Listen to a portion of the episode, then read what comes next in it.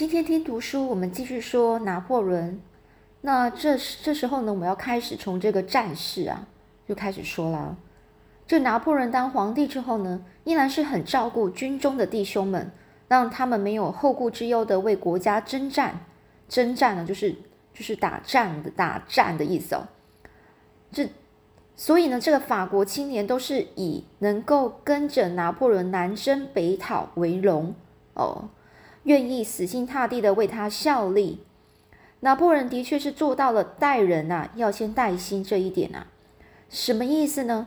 就是说，呃，当你要管理你下属的时候，你要让他觉得就是跟着他是他呃非常愿意的哦。如果你是一一再的就强迫你的下属去做他们不愿意做的事情啊，他们就根本没有心想要跟着你。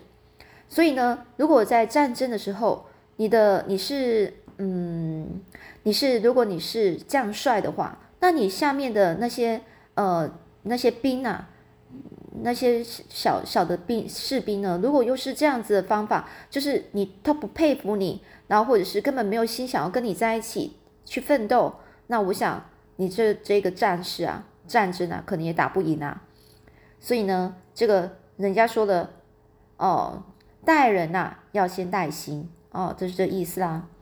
法国虽然在一八零二年三月曾经与英国签订了一项阿米安哦阿米安和平条约，维持两国之间的和平。不过呢，这项合约的签订只是英国政府的缓兵之计。缓兵之计就说。可能他现在状况也不好，所以呢，我就先缓一下，让自己的国家呃战这局势稳定了之后，我再来行动哦。这两国的问题啊，是根本没有解决啊。原来呢，法国在欧洲大陆不断的扩张，甚至对瑞士跟荷兰啊，都渐渐想想要干涉内政的那种呃地步。这样的情况使得英国啊是寝食难安呐。寝食难安就是非常的担心啊，那个这个法国又是这样子那么强势，他是不是到最后会动到我的头上来呢？所以呢，英国政府认为，如果不采取强硬的对抗手段，法国势必会继续去呃，就是去占领、攻打更多其他的国家。所以在隔年呢，一八零三年，英国、法国两国针对的马耳他岛这个岛归属的。归属到底是谁的这件事情呢？谈判起了冲突哦。那我们说这个马耳他岛在哪里呢？它就是位在地中海的一个西西里岛的南方哦。南方就下面嘛，拥有这个战略地理的位置。所以从从古希腊时代呢，就是兵家，兵家就是那些呃，就是比较重要的一个地方啊。直到西元一九六四年才正式独立成马耳他。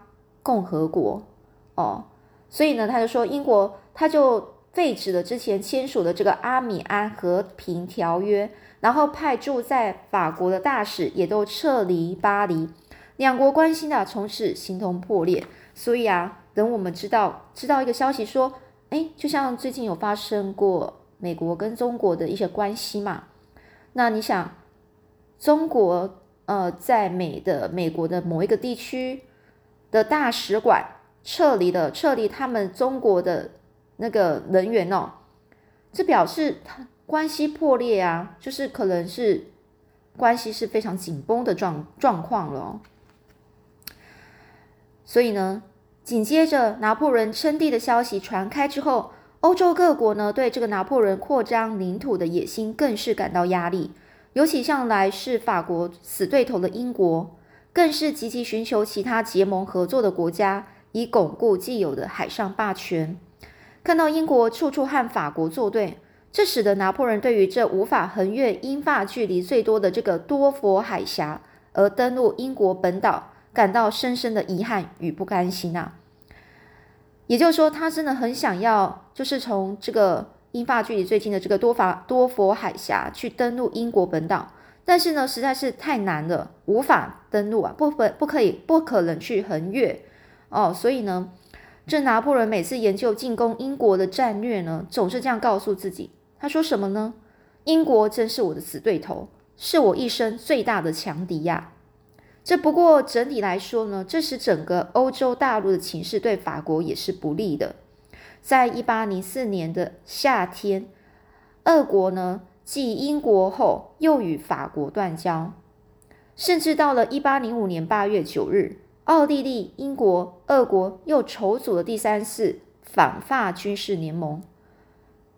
这迫使拿破仑原本想攻入英国所进行的海战防御攻势，一夜之间快速的转移阵地。海战的部分就留给率领土伦舰队的这个维纳维尔纳夫将领呢去对付英国舰队。这时候，拿破仑再度亲自挥军东征啊，往他的东边呐，也就是俄罗斯的方向呢。到了十月十二日，法国呢已经占领了慕尼黑。哦，慕尼黑，你就知道了。这慕尼黑就是在英，在德国嘛。这相隔不到一周呢，法国和奥地利又在乌尔姆激战。乌尔姆啊，等一下哈，这乌尔姆啊，也是在德国的其中一个，是德国其中一个城市哦。这反法联盟呢，败战投降啊。拿破仑又取得空前的胜利。甚至在一个月后又占领了奥地利的维也纳。这隔没几天呢，由这个维尔纳夫率领的法国舰队受困于英国海军上将纳尔逊所指挥的强大舰队。双方虽然在伊比利半岛南边的特拉特拉法加海峡数度激战，最后终究不敌这个纳尔逊将军的猛烈攻击啊！所以呢，这个。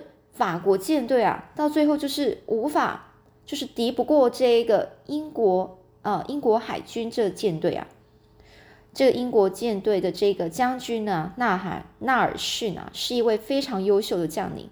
在拿破仑一七九八年远征埃及的时候，双方啊就有交战的交战的经验。虽然这次英国军队哦英英国军舰呢，在他的带领下。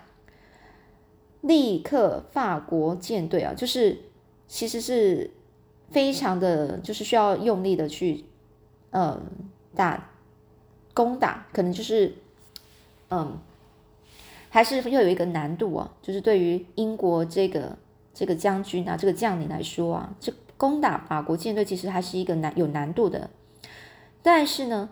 这个英国将军呢，也因为胸部被法国的枪弹射中而不知倒地。哦，那我在想，这个呢，嗯，他这个有一个典故，就是有一个小故事啊。我记得我之前有看过呢，有一个小故事，可能是关于这个将军的。哦，呃，好，那我们先跳过，我们先继续讲一下这个故事。等会有机会，我们再分享。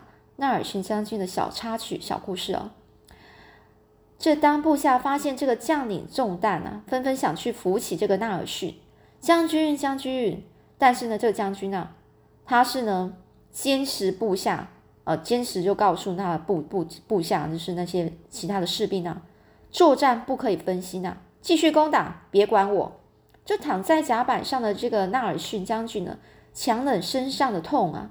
最后总算听到部下的捷报，说：“将军，我们战胜了法国，法国海军被我们击垮了，我们赢了，真是太好了！国家往后就全靠你们了。”那尔纳尔逊将军啊，最后就留下这句话，就与世长辞了，就死去世了，去世了。他也因而赢得全英国人民的尊敬与追念。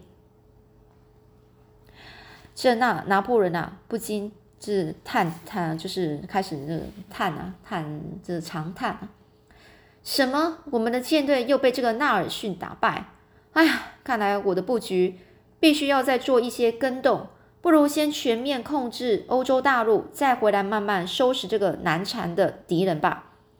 这次特拉法加特特拉法加海战呢，使得拿破仑想带兵登陆英国本土的作战计划又成了泡影。就是就成泡汤啦，就没办法做了。于是呢，他改变了作战策略，专心的转往，就是转转往这个欧洲大陆进攻反法的敌国。好，这边我就先说一下这个将军啊，英国将军这一个，嗯，纳尔纳尔逊，英国纳尔逊将军的一件，就是死后哦，他去世之后，那因为船员呢，其实是很难过，因为他真的是一个非常好的一个将领啊。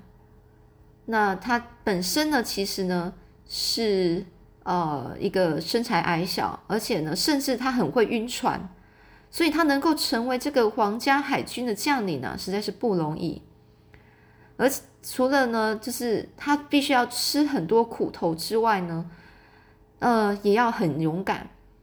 嗯，那这个是我们值得效法的一个值得知道的一个伟人啊。那在当时候呢，就是他的尸体啊，就放在船上嘛。那这些船员们就把他的遗体呢，就放到一个。就是浸满这个白兰地的酒桶里面，来保存这位海军名将的这个遗体。然后呢，他呢，就是最后呢，他是被放到有罐有这些什么烈酒嘛，因为这个烈酒可以拿来保存保保存他的那个遗体。等到他回到英国之后呢，那些那个英国国王啊，知道他去世的消息啊，是非常难过。宣布呢停灵三日以示悼念啊，场面呢一度失控哦，也就是说为了纪念他三天呢是用三天国家三天来悼念他，然后呢正式出殡那一天呢遗体在仪仗队的护送下由海军部海军部出发，然后送到这个圣保罗大教大教堂哦。那这个其实呢，他送葬队伍啊是非常长的哦，就一万名军军人呐，随行一百个海军上校，三十二名海军将领哦，真的是，因为他是一个海军的精神的代表，一直激励着英国海军，所以呢，他们记住纳尔逊的话。那听说呢，现在海军军帽飘带的那个起源就是纪念纳海纳尔逊将军哦。他在这个英国人心目中的地位是十分重要啊，不仅仅只是一一个海军名将，更是英国海军的精神的化身哦。所以呢，这个他他搭乘的那个旗舰叫做胜利号哦，好，他这胜利号呢上面写，其实呢，他这个战争啊，真的是。嗯，法国呢，其实还蛮多人阵亡的，在那一场战役里面哦，就四千多人阵亡，两千多人受伤哦。然后呢，英国呢，四百多人阵亡，一千两百多人受伤，其实是非常那个，几乎他的船啊，他那些舰队啊，其实几乎是没有什么损毁到。但是对相对于法国来说，他的那个舰队啊，有十五艘。十五艘船啊，被俘啊，被俘就是被英国抓去了啊。好，那我们继续看一下啊，这三帝会战，三帝是哪三帝皇帝哦？就是讲，当这个法国在这个特拉法加的这个海战失败的消息传回到欧洲大陆的时候呢？被海军占领维也纳的奥地利军队又重拾信心啊，想报一战之仇，认为这时候正是重挫法军四处征战的气势的这个好时机。为了志在必得呢，这个奥地利军队呢和这个俄俄国军队结盟为联军啊，联军就知道嘛，是联合在一起啊，一起攻打联军。两国的皇帝法兰西斯二世。还有亚历山大一世也亲自领军来提高军队士气。一八零五年十二月，奥俄啊，奥地利跟俄国的十万联军在两位皇帝的带领下，气势浩大的向这个驻扎在维也纳的法军进攻。面对这么强的联军，拿破仑要如何去以寡击众呢？其实，以拿破仑多年来的作战经验与机智。他当然也是有备而来的。拿破仑先在维也纳四周考察地形，了解要如何运用地形去诱敌，以便以便对这个法军啊突击的战略有利。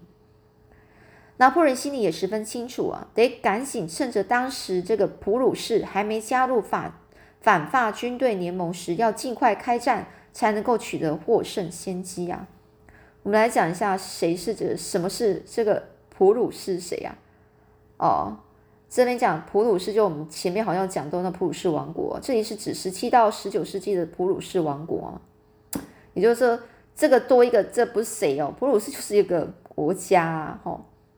就在拿破仑称帝满周年的隔天啊，这战争又开启了。这一天，在维也纳郊区的奥地奥斯特里兹奥斯特里兹平原笼罩一片浓雾，浓雾的意思是很雾很浓，然后你就看不到嘛。